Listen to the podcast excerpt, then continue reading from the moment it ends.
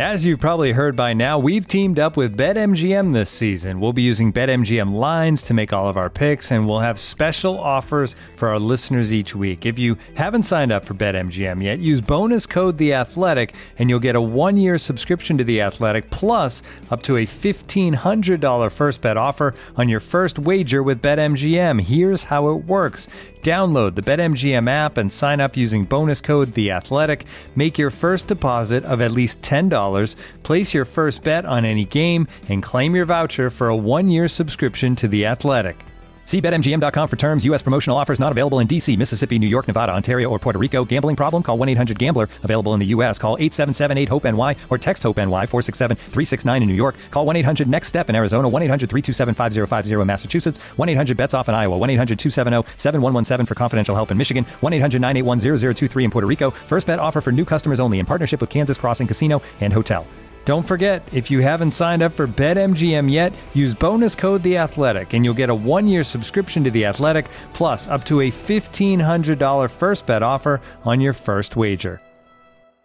Welcome to episode 108 of the Bags and Brisby podcast. I am Grant Brisby. I'm here with Andy Baggerly, and we're going to do one more episode where we're looking back at the 2020 season before we forget that it happened entirely. So how you doing, Andy? The 2020 season is ongoing. There are many, many teams in the playoffs. Unfortunately, the Giants are not one of them. They are not. How hard should Giants fans be rooting for the Padres? I mean, A, they're playing against the Dodgers. Should they not root for the Padres because of division rivalries? Are they fun and you can forget about the division stuff? Or, I don't know, how should Giants fans feel about this? I think they should gear up in Padres gear and maybe buy a Fernando Tatis Jr. blonde dreadlocks wig and wear it underneath a Padres cap and just go flip some bats and totally embrace the Padres. I mean, hey, as just a baseball fan, who wouldn't want to see the Padres advance and see them on an even bigger stage? I mean, this is a fun team. It's a talented team. It's a team that should be good for a long time.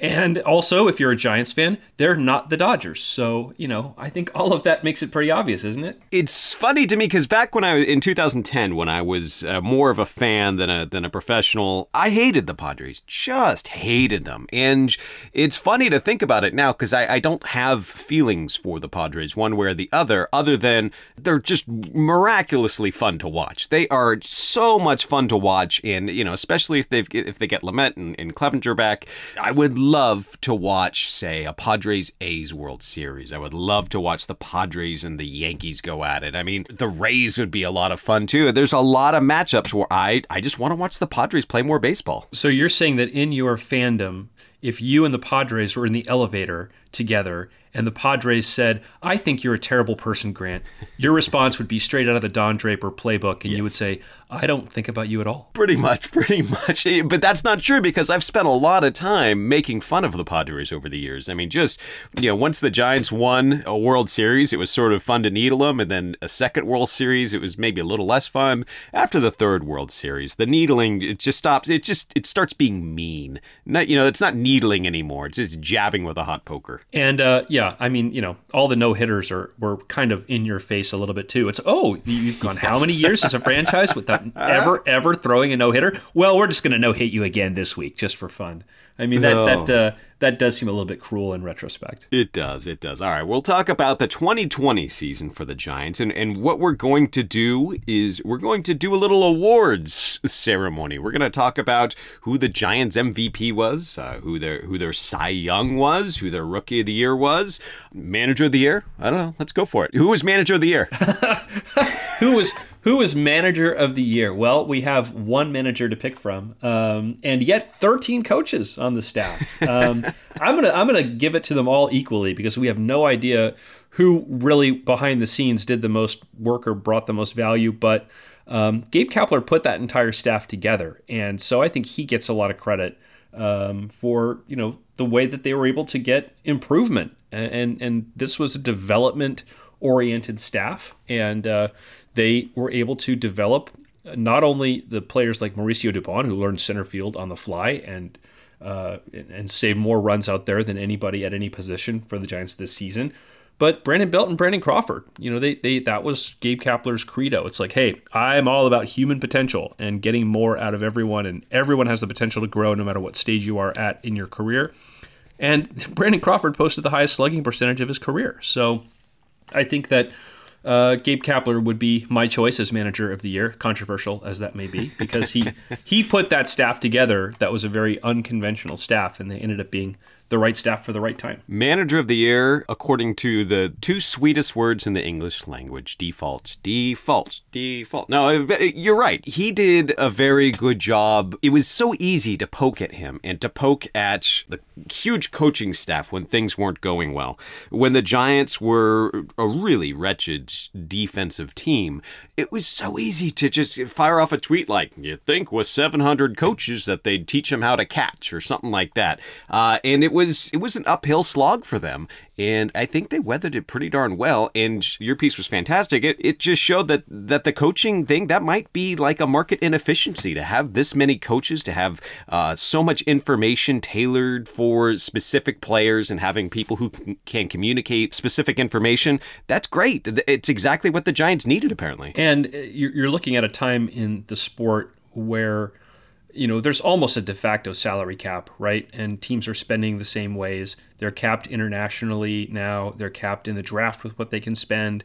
So where can you invest more money or more revenue or more attention to try to get a competitive advantage? If you're limited in the number of ways you can bring talent into the system, well, then make it more efficient to develop that talent. And part of that could be developing at the major league level. Whether you call it a market inefficiency or just an opportunity to do more where you're not limited, it certainly was something that Gabe Kapler felt that there was the potential to improve and to sort of get a competitive advantage. And this season it turned into, I think, a real legitimate advantage, because guys had to get to the ballpark later than ever before. They had to spend less time at the ballpark. They had to stagger out their workouts and everything. And, you know, there just wasn't the opportunity to have big team-wide meetings.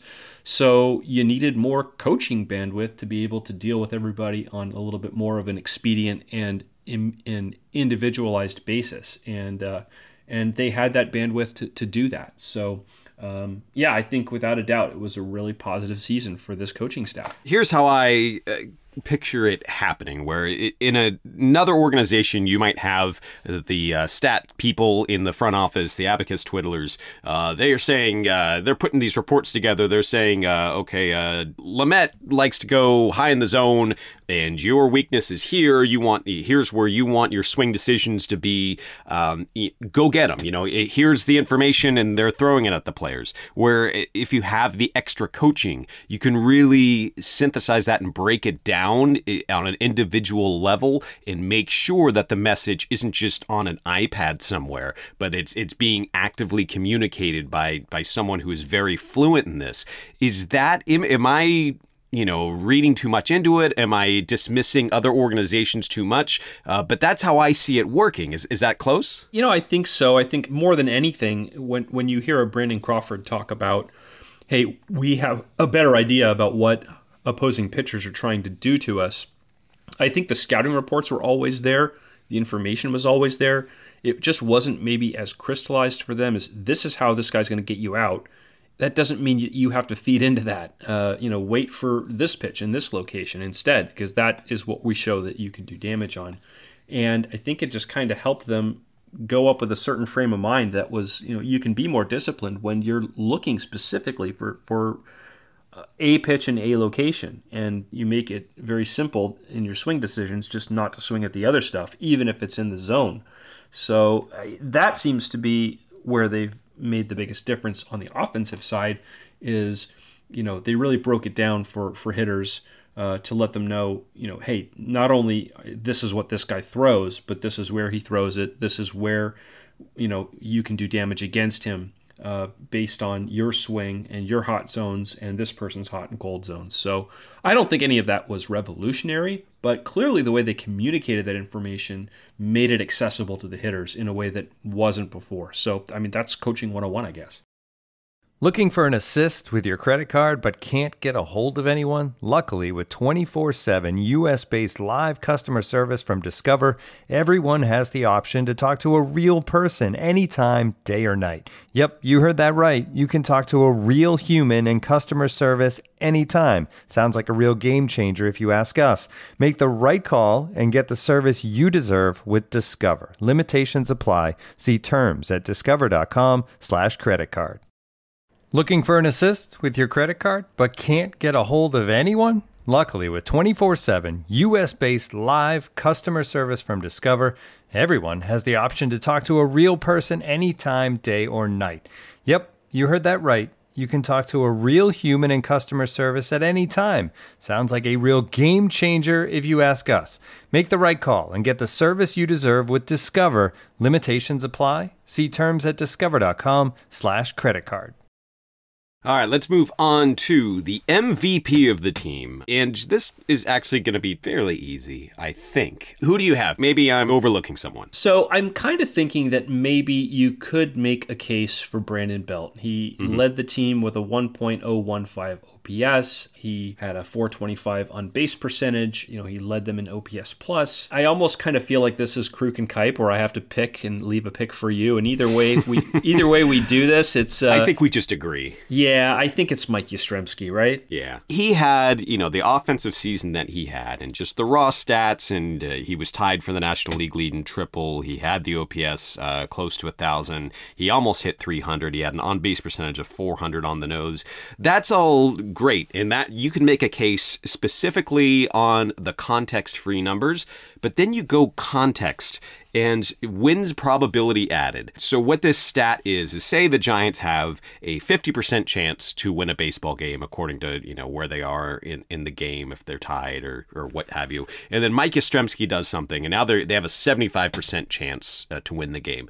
Well, you get 0.25 WPA. It's a very simple stat in a way. It's complicated, but it's not. He led baseball in WPA, which means that these hits weren't just like great hits in a vacuum. He helped his team with his hits more than anybody else in baseball. And you felt it. You felt it when he would come up and be like, boy, if he did something here, the Giants would make a good spot. And then, whoops, he did it. You saw it with your own eyes. So the anecdotal evidence matches up there. It just means that he did the most in the biggest spots to leverage more wins than anybody else in baseball. Freddie Freeman was second, then Brandon Lowe from the Tampa Bay Rays, and Mookie Betts was sixth. I mean, there's some really good players on this list. Marcel Ozuna, drove in more runs and had a bigger offensive year. And that tells you that not only did he get big hits and big leverage spots, but he also got a lot of garbage time hits and garbage time RBIs, which, okay, you don't thumb your nose at that at all. But it just goes to show you how much of Mike Yastrzemski's production was in the most important spots for his team. Maybe that's sort of a clutchiness stat, I guess. So he was very clutchy.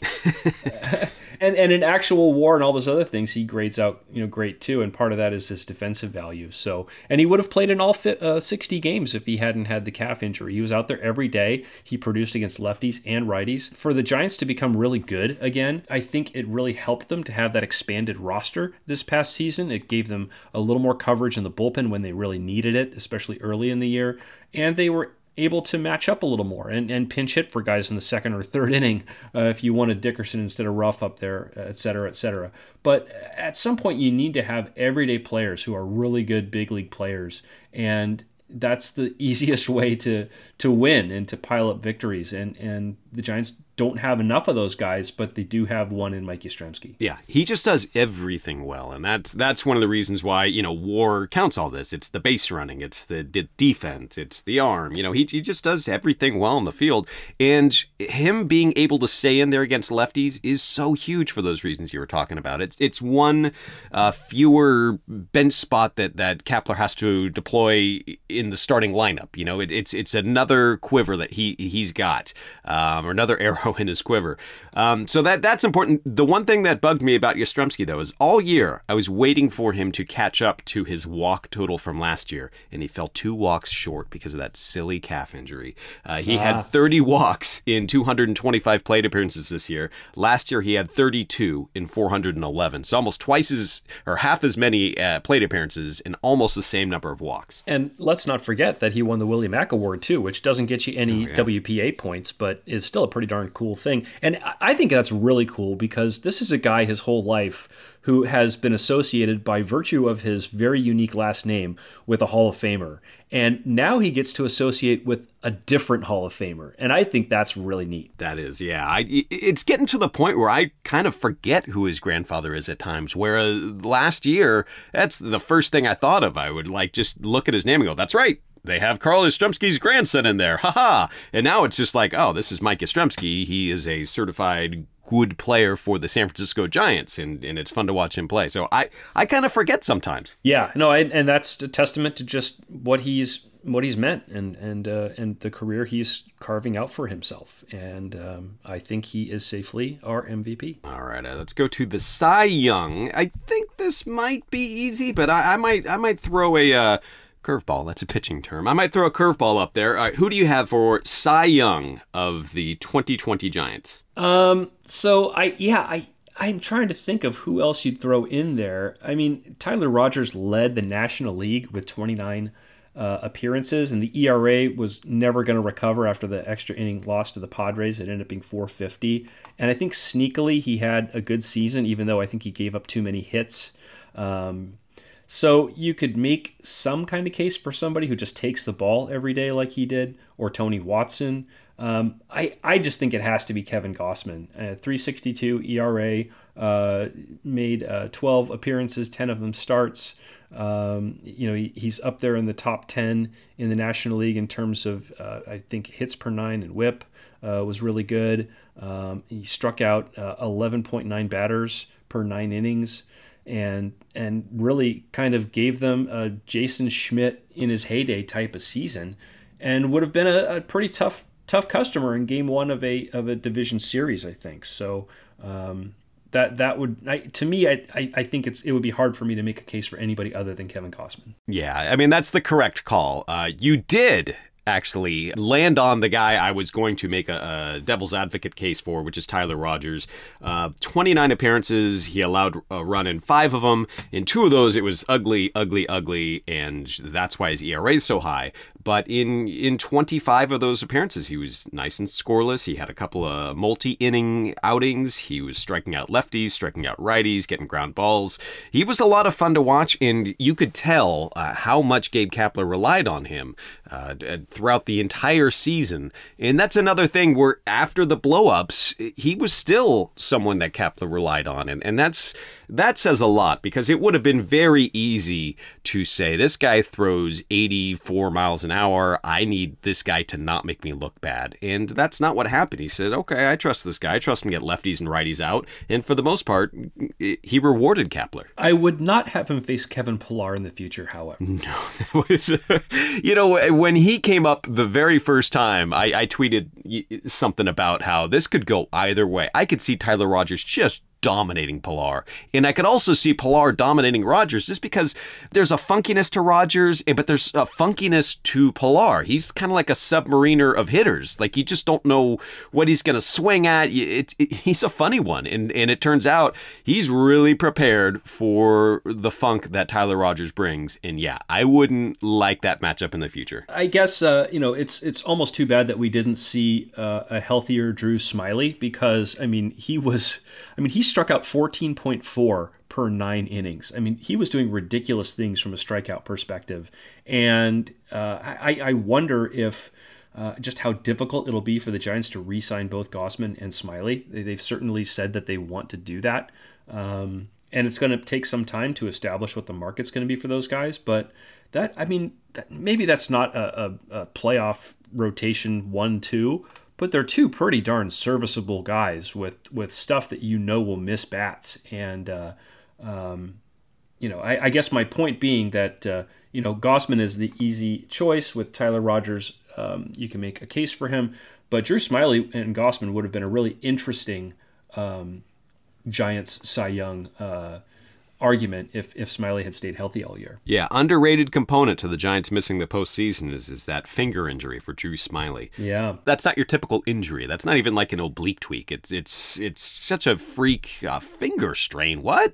And that could have, the Giants could have been playing. They could have been contenders. Well, 2020 has pretty much given the finger to all of us, I suppose. Yeah. boy, it sure has. All right, well, let's go to Rookie of the Year. I'm trying to think of how many rookies were actually on this team. I think these awards are pretty easy. But I think it's got to be Dubon, right? I'm actually going to go a different direction. I'm going to go with Caleb Baragar. Oh, okay. Yeah, that's a good one.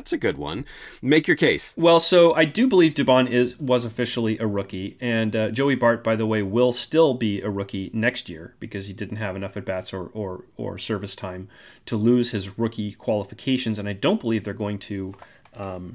prorate that, his service time in terms of rookie qualifications. But Caleb Baragar was a guy who was not in Major League Spring Training in February and March. Like, he did not have a locker in Scottsdale Stadium. He was in minor league camp. And they brought him up for the second camp. And you could see from the very first time he took the mound and was throwing, intra-squad BP, okay, that's why he's here. And, he was on the AAA roster at the very end of last season and started the AAA championship game and pitched tremendously. And so they know that he can handle a big moment. And, the command, obviously, he's got a little bit of work to do. It looks like he's out of sorts in his delivery. But then you look up at the end of the year, and he issued 5 walks in 22 and a third innings and struck out 19. His stuff plays. His fastball above the zone is a tough pitch to lay off. He's got a breaking ball that I think once he gets a little more command of that, it's going to be a wipeout pitch. He started an opener and won it. He led the team with 5 pitcher wins. Which maybe that's not a stat that we care about anymore, but it just means he pitched in a lot of games where they shook hands at the end, and it was 5-1. The record isn't completely meaningless. I just thought he was a guy who just had a bulldog mentality, and you could tell that he wanted to be out there and he wanted the ball. And in a year where we saw, Trevor Gott blow up and we saw Sam Coonrod kind of, melt down, just to have relievers who just looked like they were on the attack and they were the aggressors out there. That was what this team needed more of. And they got it from a guy who'd never even spent any time in big league camp. So I give hats off to him for the season he had. Yeah, that's a good point. And you mentioned the 5 walks in 24 games. 3 of them came in one sort of mini meltdown where he just couldn't find the plate and Kapler had to keep him out there because of the 3 batter minimum. So that most of his walks came in that outing, and then the next time he came out, he's fixed, all better. And it's remarkable. He went out there and just did not walk people. 21 out of his 24 games, no walks issued. And there's no get one guy out, lefty stuff going on because of the 3 batter minimum. He had to face at least 3 batters every time, just was not walking people. And that's really, really impressive. You allow 6.9 hits per 9 innings and you don't walk anybody. I mean, it just makes it really hard to put up crooked numbers against a pitcher like that. Yeah, absolutely. And he started the season a little slow when it came to the strikeouts. For a while, he wasn't missing too many bats. And then by the end of the season, he was striking out at least a batter per inning, I believe. So he's someone to watch next year, as he took his lumps a little bit early on, but as the season went on, he got stronger. I'm going to go with Mauricio Dubon, and he is such a proof of concept guy for me that the Giants are able to diagnose and treat players who are, not doing well. They are able to say, okay, this is going wrong with this player. Let's fix it. Because at the beginning, he looked like someone who didn't belong in the majors. He looked like someone who might have been ticketed for Sacramento if he kept chasing outside of the zone. And then by the end of the year, he's a productive hitter. He's a controlled hitter. There's violence in the swing, and that combined with his defense, the base running, a work in progress.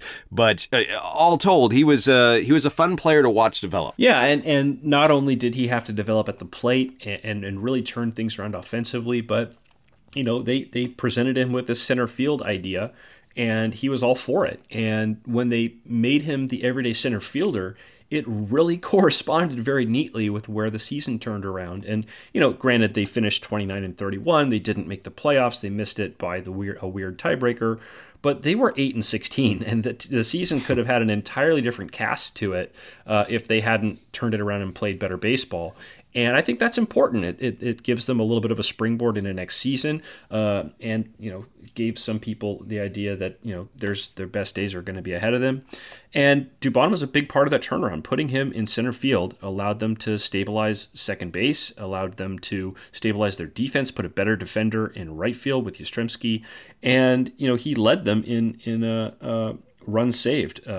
According to the Fielding Bible, Dubon saved 3 runs in center field. So he was a credit out there when, he's learning the position on the fly. So in a season where he had to do a lot of figuring things out, he got better as the year went on. Now, he made some really, really bad base running decisions, trying to get things started. And I think he's a smart kid. And I think he's got a lot of aptitude, and he's going to learn from those mistakes, and probably better that he made them in a season like this than because maybe in the future he's somebody who's going to score from second base on a sac fly in a postseason series or a wild pitch like Matt Duffy did, and then all you do is talk about just how smart and how aggressive and how creative he was to make something happen. So maybe that will come out in time. But overall, I think he's got to be pretty happy with the season he had.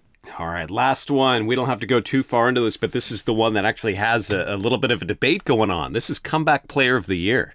And I think there's 2 just outstanding candidates, and not necessarily just on the Giants, but you could make a case for, I don't know, maybe there's something going on. Maybe they could win this actual award in the National League this year. Comeback Player of the Year, who do you got? Oh, I think you got to go with Brandon Crawford. I mean, a guy who was going to be platooned and looked like, okay, he's playing for a manager who doesn't owe him anything, and how is this going to go? He looked like the air was going out of the balloon, and he had a better season. Defensively, I think he had a better season too. There were a couple errors mixed in, but overall, he, I think, had his best defensive year in a couple seasons, and then he posted a better OPS plus and slugging percentage than he even posted in his Silver Slugger year in 2015. So, but I want to hear who else you've got. But Crawford would be my pick. The other option would be Brandon Belt, and he had his career worst season in 2019. He had an OPS plus of 97. Strikeouts were up. Walks were on base percentage was his lowest since his rookie season. He looked like someone who might be broken, and when you're 31 and you're having your career worst season, that doesn't have to get better. 32 is not ancient, but that might be the start. You saw when Aaron Rowan lost it, he lost it, and sometimes a player just loses it. And there were questions about Belt, and he came back with his strongest season. And sample size because of the short season, sure, but that was his strongest season, and he almost had a 1-to-1 strikeout to walk ratio, which tells me that there's something going on, because he wasn't striking out as much as he had, and he had a fantastic season. Now, that said, it's got to be Crawford. Crawford looked even more cooked last year, and to see him put the year up that he did, that was remarkable. Yeah. The one thing with Belt, one thing that he started doing that I don't remember him doing in the past is when he would get into the box, and he was very quiet, and he would gather himself, and then he would kind of snap his neck real quickly and look at the pitcher. And he would do that every pitch. I don't know if you noticed that. It was almost like a lo-fi Mike Fetters. Yeah. And Mike Fetters would do it dramatically, right? But it was like he was gathering himself and locking himself in, and then boom, he looks out at the pitcher. And I was going to, in a normal season when I can just hang out at his locker, I was going to ask him about that. And I still will ask him about that. What is that, just a way for him to mentally set himself for something? But, whether it was a couple of things that Belt did or Crawford was standing a little more upright and clearly a little more of an open stance, almost looking like a left-handed Longoria, I think. And you saw Joey Bart kind of had that same similar stance. Both these guys worked hard to make some adjustments, and these coaches worked with them to make adjustments, and they both got better, and they're a big part of why this Giants offense was really the part of the team that carried the way for most of the season, especially at home. So, and I bet it's got to do wonders for these guys too, to feel like they're actually going to get rewarded a little bit more fairly at home. They've had to play their whole careers in a really tough hitting environment for a left-handed hitter. So I got to think that maybe has helped on a psychological level too.